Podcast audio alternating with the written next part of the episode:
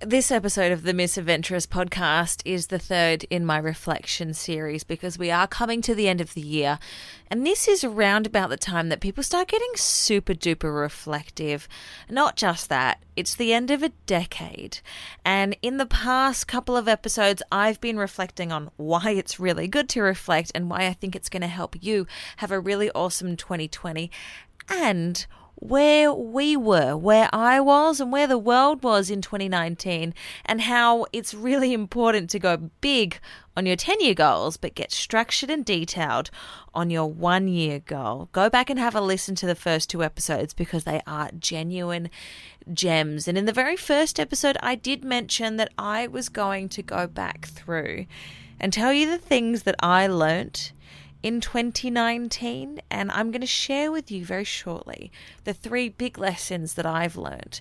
And I think self reflection has really helped me come to these conclusions, but also a lot, and I mean a whole lot of work has been done in terms of me first of all, recognizing that I need help and that I need to do the work. So that's a huge thing. And I would recommend to you, if you're listening to this podcast, go and find yourself a mentor or go and listen to at least the very first episode of the reflection series so that you can enrich your life and live a healthier and happier 2020.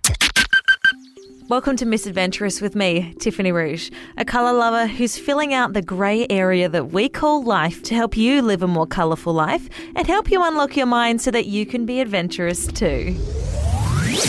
This year took a lot out of me, and it wasn't until I really stepped out of my comfort zone, which was taking the leap, moving to a brand new country with very little to move to, and moving with a whole bunch of stuff, moving with a whole bunch of baggage that I am very glad that I left behind, but also moving into a brand new place of my life, a new phase, a chapter of growth and learning and new discoveries and new beginnings.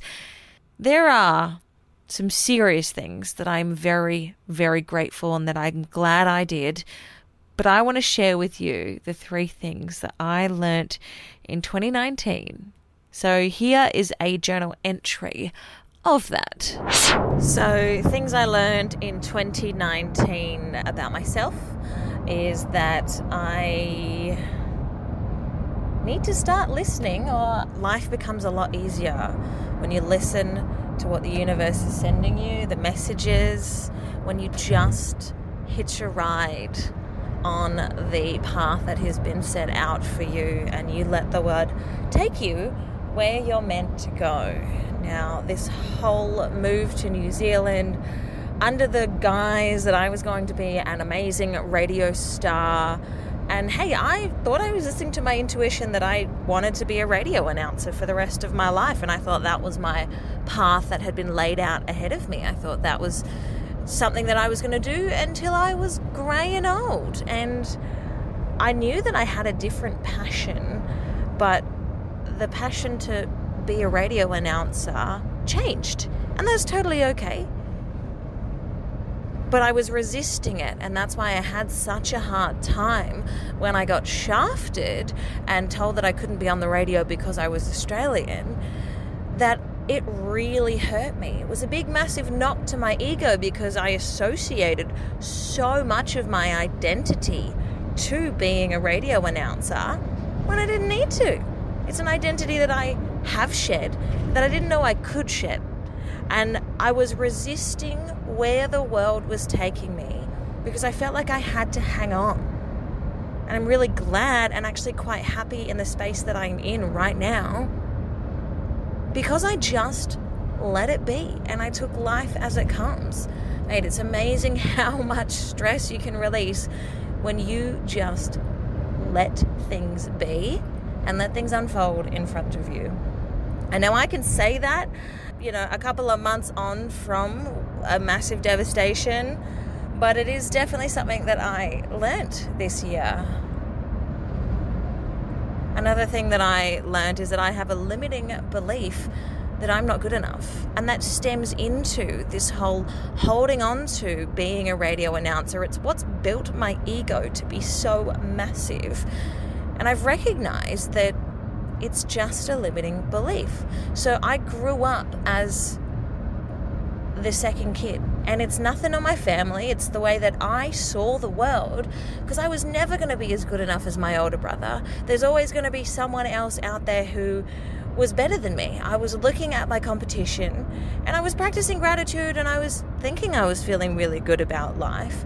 But I knew every time I looked at someone else, my inferiority complex and my limiting belief that I'm not good enough would play up and it would fuel me to be better, to be different, to continue carrying on, and that desire to feel that need and to, to squash that limiting belief so far down inside myself when all I really needed to do was let it go and recognize that I am always going to be good enough, enough for what I need and for who I am and for where I need to be.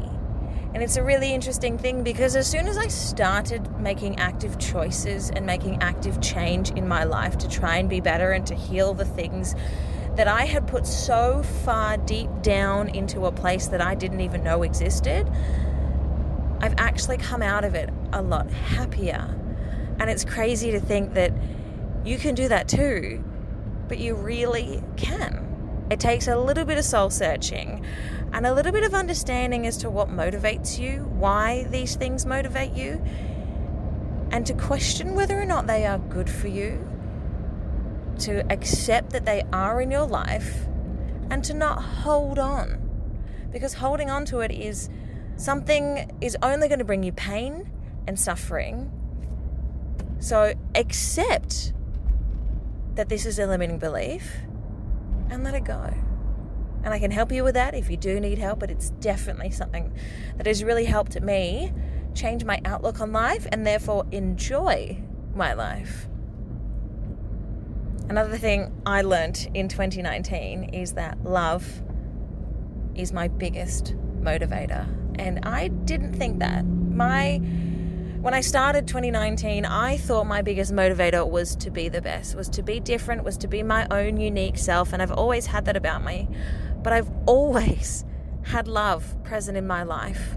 And I know now love is what brought me to New Zealand. The love of friends here that have become family. I came here in search of love and I found it. And sharing love has definitely been one of the greatest joys in my life. And the more love that I give, the happier that I become. And I recognize I used to have this ginormous love for myself. It was inbuilt in my ego. But that same love is the love that I know I can give to others. And we can enjoy it and have a good time. And it really is taking apart parts of my ego that aren't necessary because it's always necessary for people to have ego. But it's not necessary to flaunt it, to think you're better than everyone else, but to share those parts of your ego is sharing parts of your love and I'm really glad that I did because now I have so much love in my life. And love is a thing that you get as much love out of something and someone as much as you put in. So the more love you put in, the more love you're going to get back. And that's why I'm creating a space because I love sharing. I love sharing information that helps people. That's why I share this podcast. And that's why I want to share my love with you. It's crazy how things have turned out, but everything that I'd said, hey, I'd love it if this happened, has happened. And now I have lots of love in my life. And speaking of sharing, I would love to hear from you.